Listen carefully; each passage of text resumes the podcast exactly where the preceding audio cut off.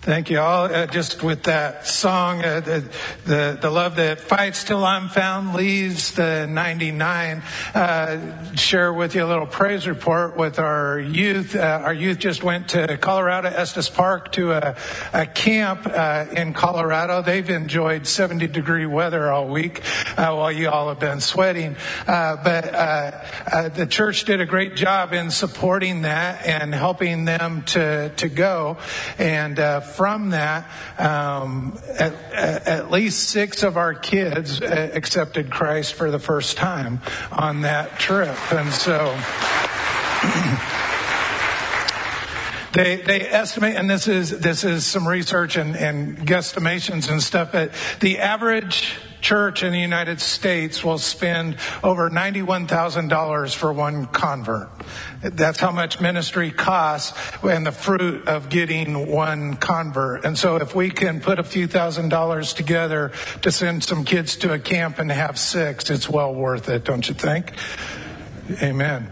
Um, that that was a mediocre response, but that's a, that's all right. But there you go. It, it's at least the angels are celebrating. Our church isn't there yet, but the angels are celebrating. But so we uh, we are in uh, we are in this series about fundamental truths, and uh, I'm going to continue that this morning. What, what, if you notice, I'm not doing like a catechism class or a, a basic Christianity class. Uh, we'll, get more of that this fall. I'm going to do a series on the Apostles' Creed of walking through some of the elements of the uh, Apostles' Creed.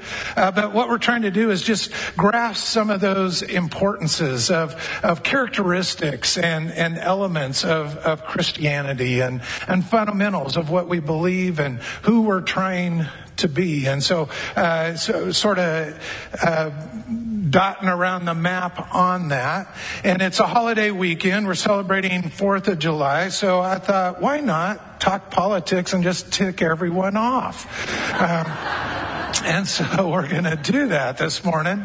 Uh, and, and, you know, it's funny because, uh, I mean, as, uh, as long as I've been in ministry, uh, people have two reactions when when you talk about something quote unquote political.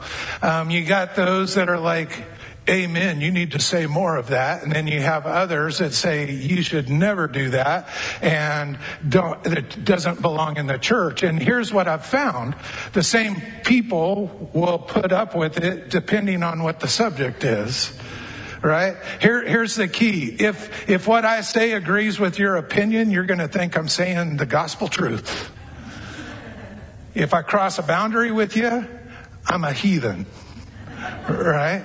And I mean that's that's that's the reality. And and and add to that uh, just the tenor of where we are as a country over the last few years. Go back to to pandemic forward, right?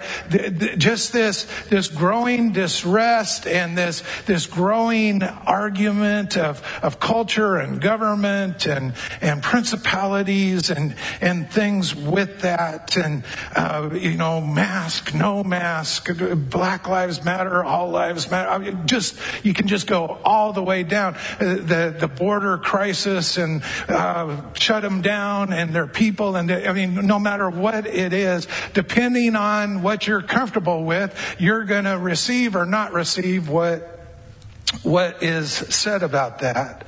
Um, and so, just in preparation of that, in your bulletin, you'll see um, my email address. It's David Payne. Dot, David Payne at kfumc.org. I would love to erase your comments. So that would.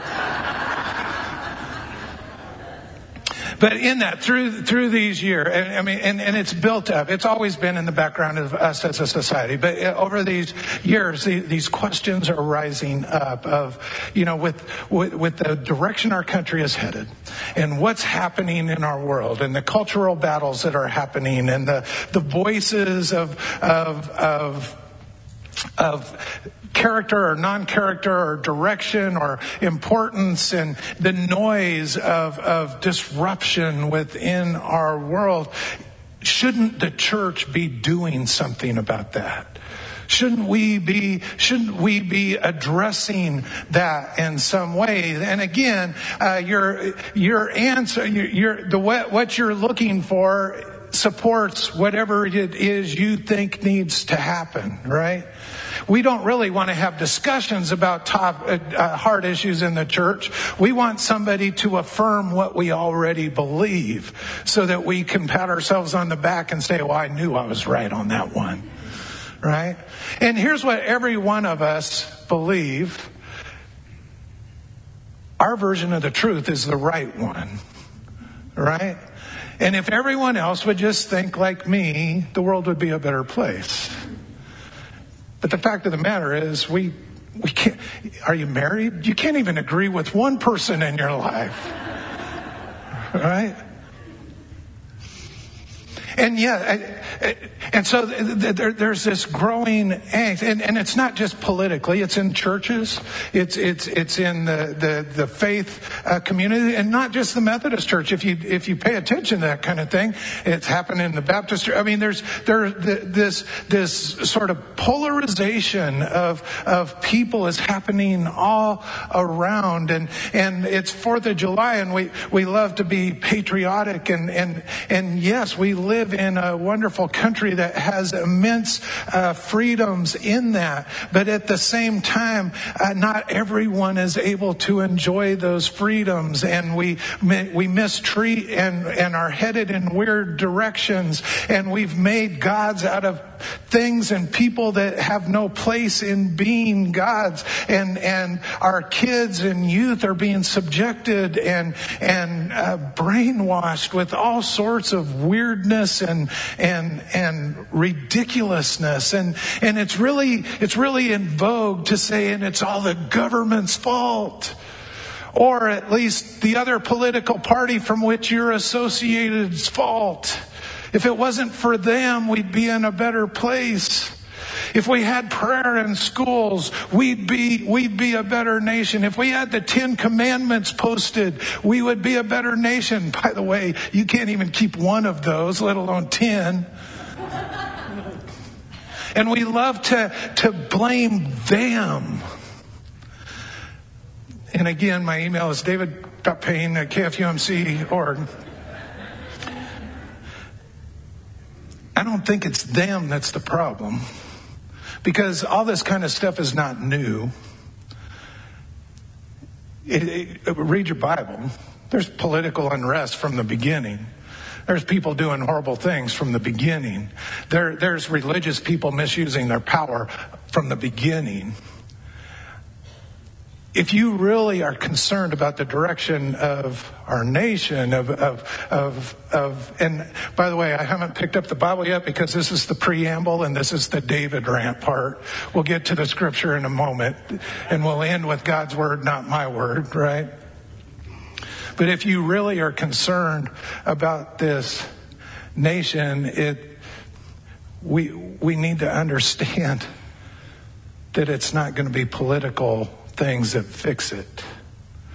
And it's not, it's not them that's ruining the world for us. To me, if you want to blame the downfall on something, I think we, the church, bear a lot of the blame. Not we, Kerrville First United Methodist Church, but we, the Christian church. Because I mean, go back to how this country was founded. Read uh, some of the, the stuff that our, our, our, for, our founding fathers did in order to establish a government that was going to allow freedom and give uh, and, and run as a democracy. There's an understanding and a necessity that character and ethics, ethics and morality needed to exist. You, you can't have a free society uh, where everybody just does whatever they want to the, to the detriment of everyone around around them. There has to be some kind of moral foundation for that. And that's why as they developed the, the framework for this country, that's why religious freedom was so important to them. The, and the, uh, the idea of, of, of the recognition of a moral authority or a divine agent or, or God, as those of us in the church would refer to it, that if, if we're going to be that free nation, that's only can exist with the kind of morality and, and direction that, that God can provide. And that's why they, they wanted to make sure that the voices of religion couldn't be silenced by, by government agencies. But here's, here's the deal, church. We took that power and we took our position of being the voice of reason within the culture. We took the, the, the commandment to be light and salt to the darkness and the blandness around us and we turned it into convenience and preference. We made gods out of sports heroes and authors and celebrity pastors. We, we tied our politics to our religion and put it in a bow that makes us all feel good about ourselves. And meanwhile, the voice of God around us has deteriorated. Who cares if they took the prayer out of schools, if we were doing our job and teaching our kids about where power comes from, you couldn't keep prayer out of the schools. If we were, if we were training up our kids and teaching them about the, the, the power of God and our duty to serve Him and to submit ourselves to Him and that He alone deserves worship and glory and honor. It doesn't matter what darkness come against them because they would have a foundation in which to survive that. So this morning, what I wanted to do was just remind us where hope comes from. Uh, wait, and again, this is, this is David's opinion, and I got comfortable a long time ago knowing that a lot of people disagree with the truth.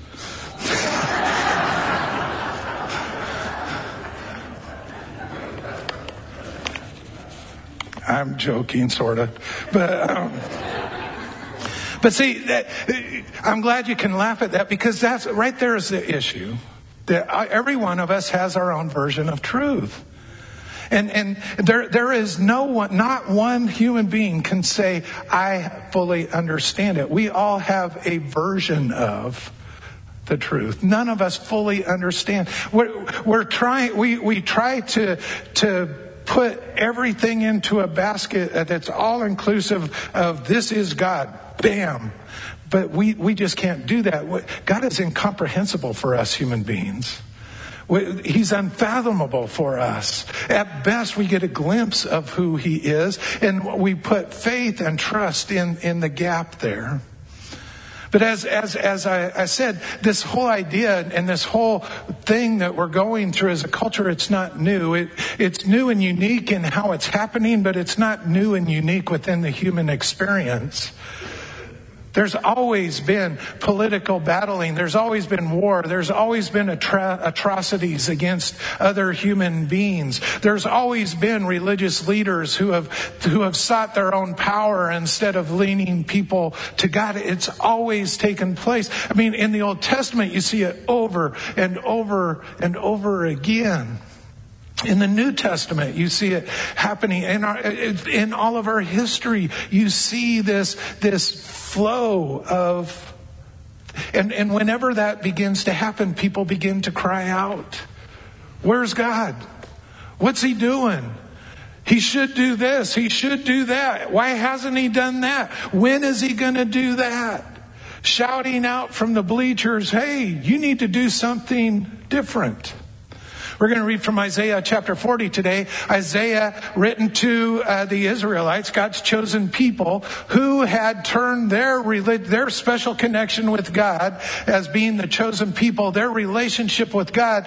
They'd given that over. They weren't they weren't following that. They weren't honoring God. They turned it into a political identity more than that was a relationship with God. And in that, God was withdrawing blessing. They were being subject to the the power of their enemies and they were crying out and, and trying to tell God what he should do. And uh, what I'm going to read is uh, you can sort of consider as God's answer to them to their critique and question of where are you, God? I think it is perfectly relatable to who we are and where we are at. Why isn't God doing something?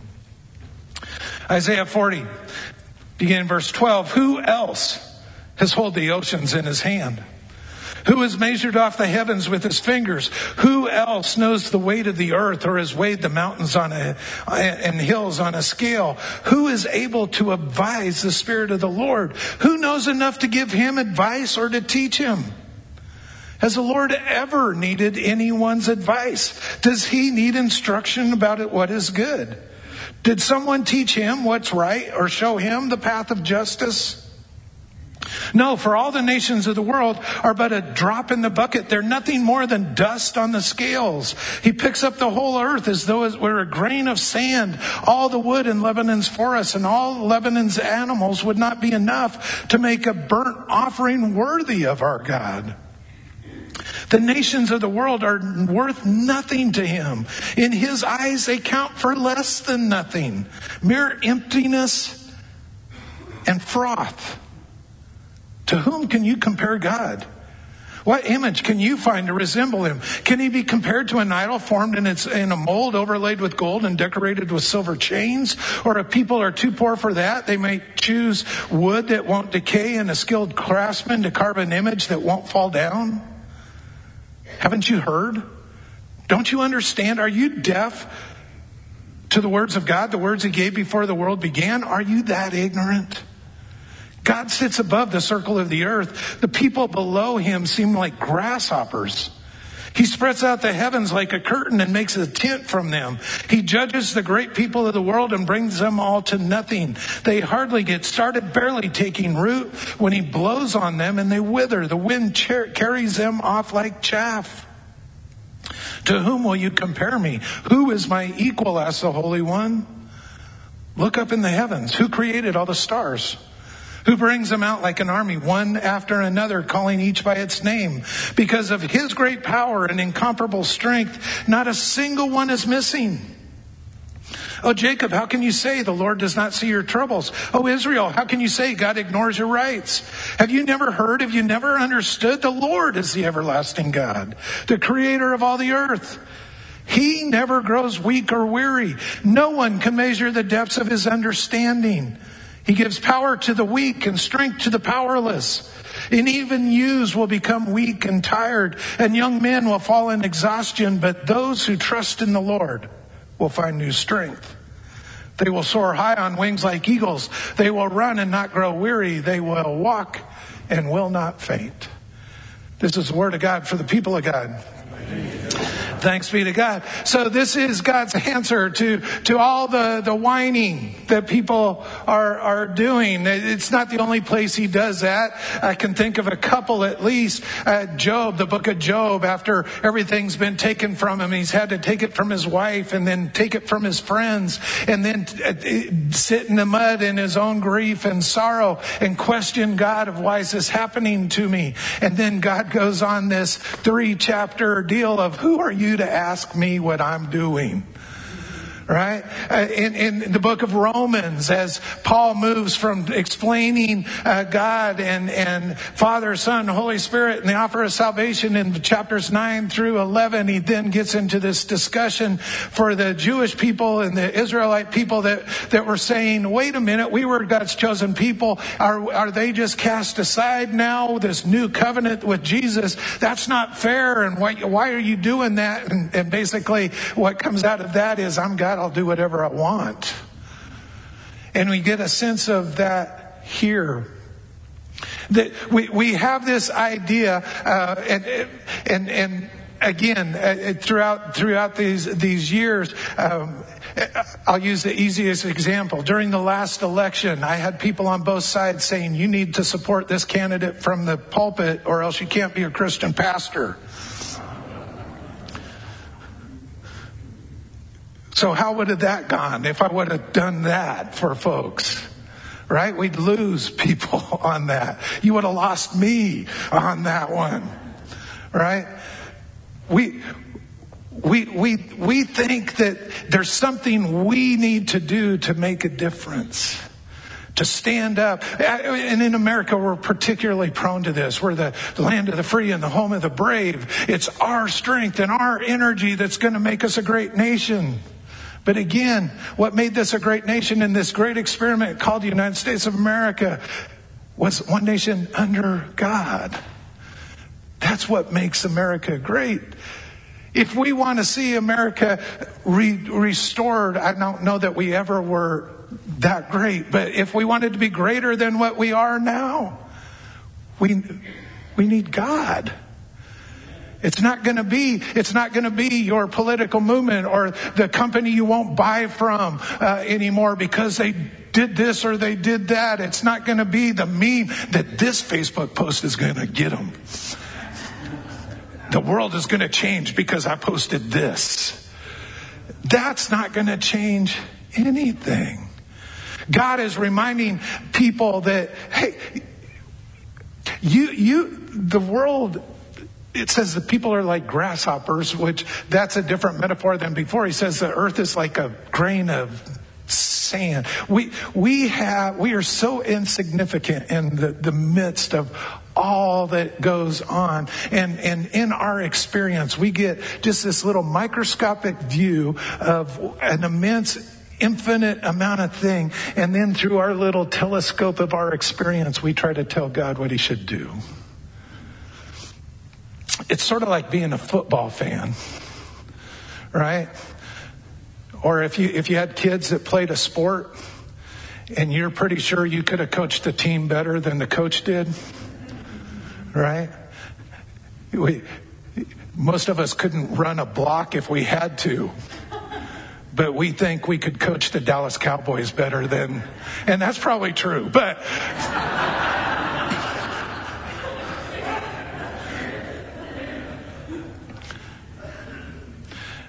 But we, do, we, we don't see the whole picture. And that's what God's trying to do for us, is to draw the curtain back and say, okay, I get it. In your little world, you don't understand this, but you have to understand who I am.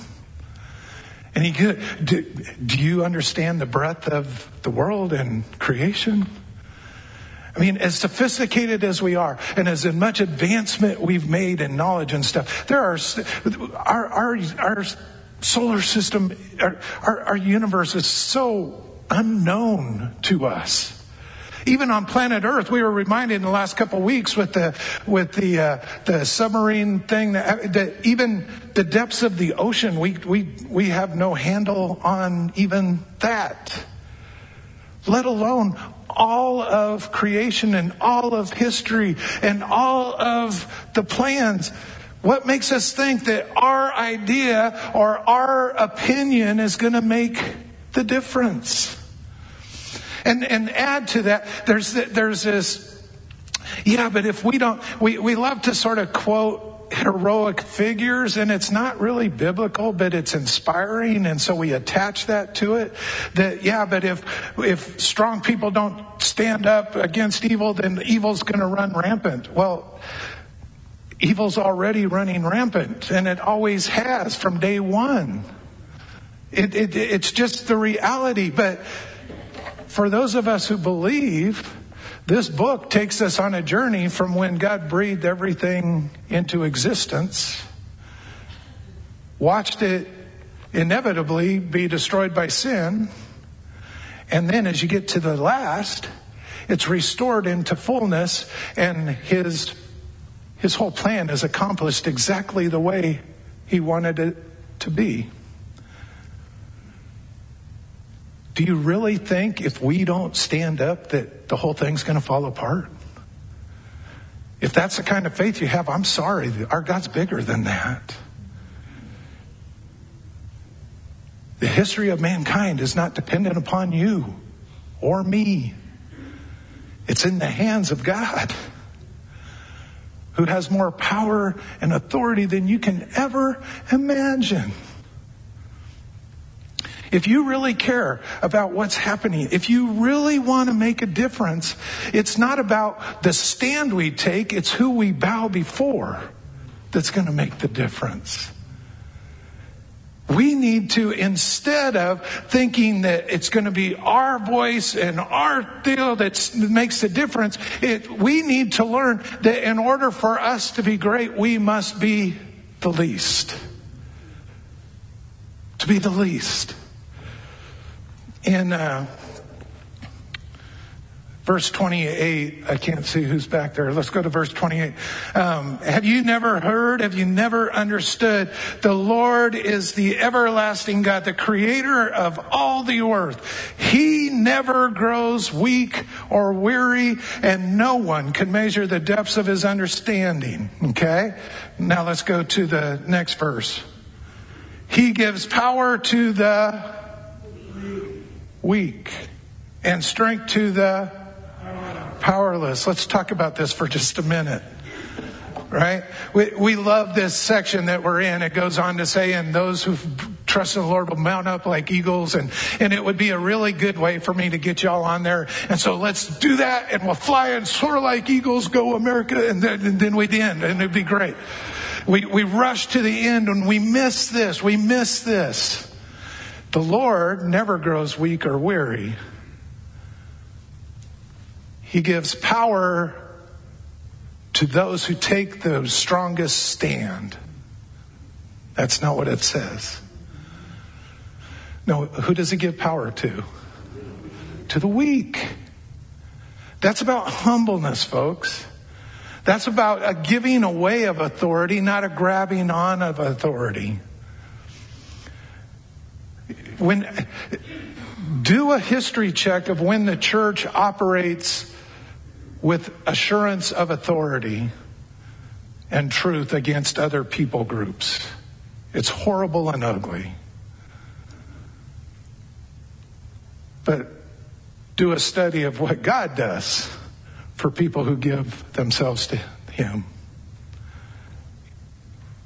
He restores their soul. He gives them purpose and meaning. He gives them new life. He forgives their sins. As a, as a people, we need to quit thinking it's the next thing or the next president or the next party or the next election cycle or the next whatever or the, whatever it is. We need to put our trust in God. To fall on our face before Him. I mean, does it mean that we don't care what's going on in the world? Absolutely not. I'm concerned about the future for, for for young people and, and families and, and communities. It, it's disturbing. But I know the one who holds the keys to heaven and hell. And when it, there's nothing more powerful that we can do than to submit ourselves to Him. That that that that moral compass that our founding fathers said we needed in order to operate, we're seeing the erosion of that. And, and church, we've too easily gone along with that and just given the keys to the vehicle away and said, yeah, well, well I mean, let's all just, it's not that important anyway. I mean, me and God are good. It's more than that. This whole thing that we call the Christian life is a, is a sacrifice that we make on behalf of humanity for one another. We're going to celebrate Holy Communion. It's all about sacrifice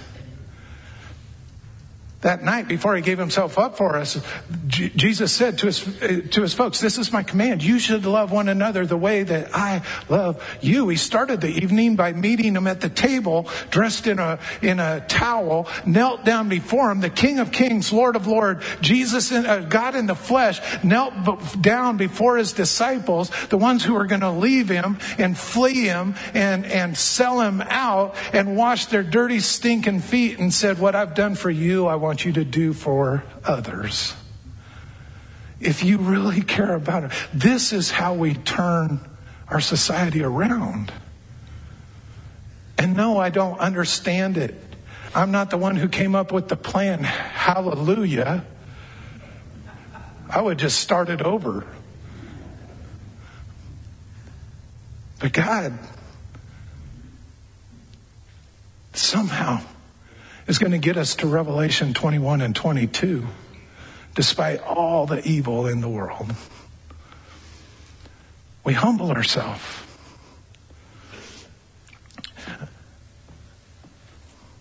The sacrament that we're about to celebrate reminds us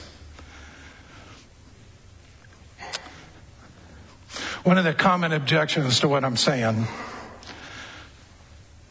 and there's a popular author out right now that he has a quote about Christians who are nice are the worst because it just shows our weakness and we need to be meaner to society and that's why we're going downhill. And I, I disagree. I think the world has enough jerks. We don't need to add to the numbers. It doesn't mean we turn a blind eye. It's we really understand what love means. And we're about to celebrate what love means. It's not cheap. It's costly the very Son of God, had to be beaten, humiliated, tortured, bled, and died for us so that we could be loved. There's no cheapness to it. There's no cowardice to it. There's no sellout to it. It is the most expensive thing that we can ever do is to love others. On the night in which he gave himself up for us, the Lord Jesus took bread and he gave thanks and he broke the bread and he passed around the table and said, Take and eat. This is my body, which is broken for you. Whenever you eat of it, I want you to remember me. And when the supper was over, he took the cup and he gave thanks. And he passed around the table and he said, Drink from this, all of you. This is uh, the new covenant in my blood shed for you and for many for the forgiveness of sins. Whenever you drink of it, I want you to remember me. And so it's in remembrance of these his mighty acts through Jesus Christ that we offer ourselves in praise and thanksgiving as a holy and living sacrifice in union, in union with Christ's offering for us. Would you bow with me and let's pray together? Heavenly Father, send your spirit upon us. God, we desperately need you. We as a people desperately need you. We as a church desperately need you. We as families desperately need you. We as individuals desperately need you.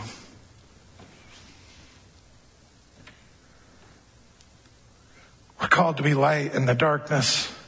We're, carry, we're called to carry on your example of how to make a difference in the world as we receive these elements, this, this bread and this juice, would you make it be for us your body and blood so that we might be nourished and strengthened in a way that would allow us to be your body and blood to the world around us?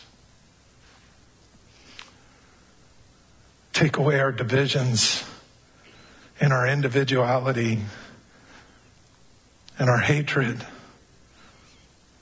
and all that separates us, God. And may we be one with you, one with each other, and one in ministry to all the world.